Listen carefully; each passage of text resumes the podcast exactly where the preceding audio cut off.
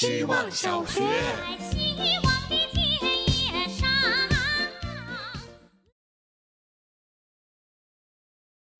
大家好，我是小仙君。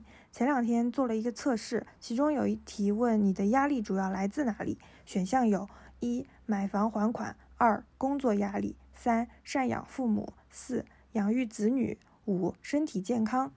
我惊觉，竟然没有一个选项足以构成我目前的压力。这么一想，我应该算得上是幸运的人吧？可是，即便没有这些压力，我可以称得上是幸福快乐吗？好像也不能。我当然不是说我过得不幸，只是我觉得无法用幸福快乐来形容自己目前的状态。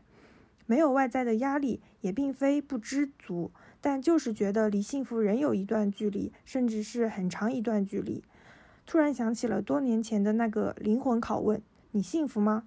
看来幸福真的很难，它需要好多条件，而没有压力只是幸福的必要但不充分条件。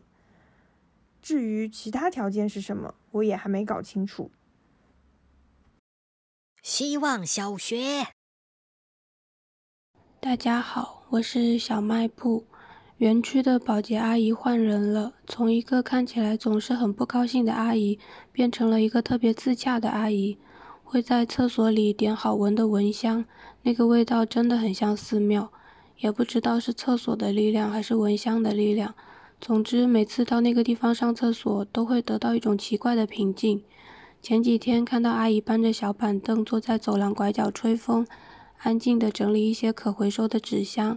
想到之前不高兴阿姨在走廊上不高兴地拖地，还特意让我们不要再走来走去。厕所有人的时候会帮帮敲门，或者直接把拖把从门底下伸进来。好像还是看起来高兴一点会比较可爱。当然不高兴也完全没有问题。我很羡慕高兴，觉得高兴是一种超能力。接下来要好好向他们学习。希望小学，大家好，我是小茄子。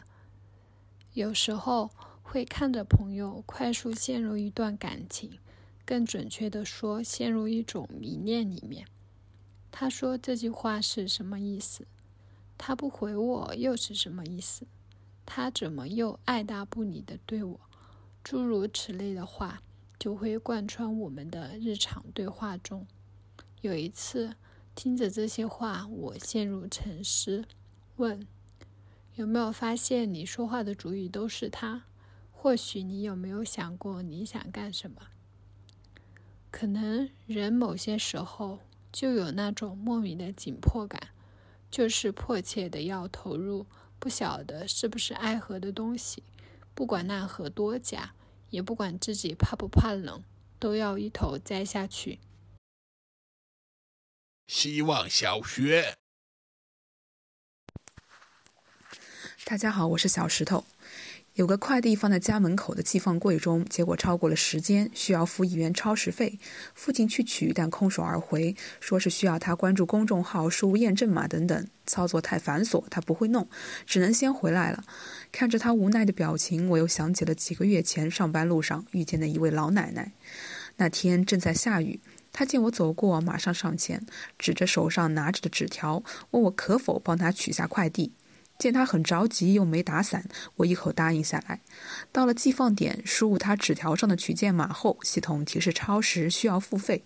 他在一旁无奈：“这上面什么码我不会弄，现金又不好用。”从袋子里拿出一元硬币，又说：“小孩都在上海，他们电话里和我说的我都听不懂。”我安慰他：“别着急，我来帮他扫码。”取出快递后，他连声感谢。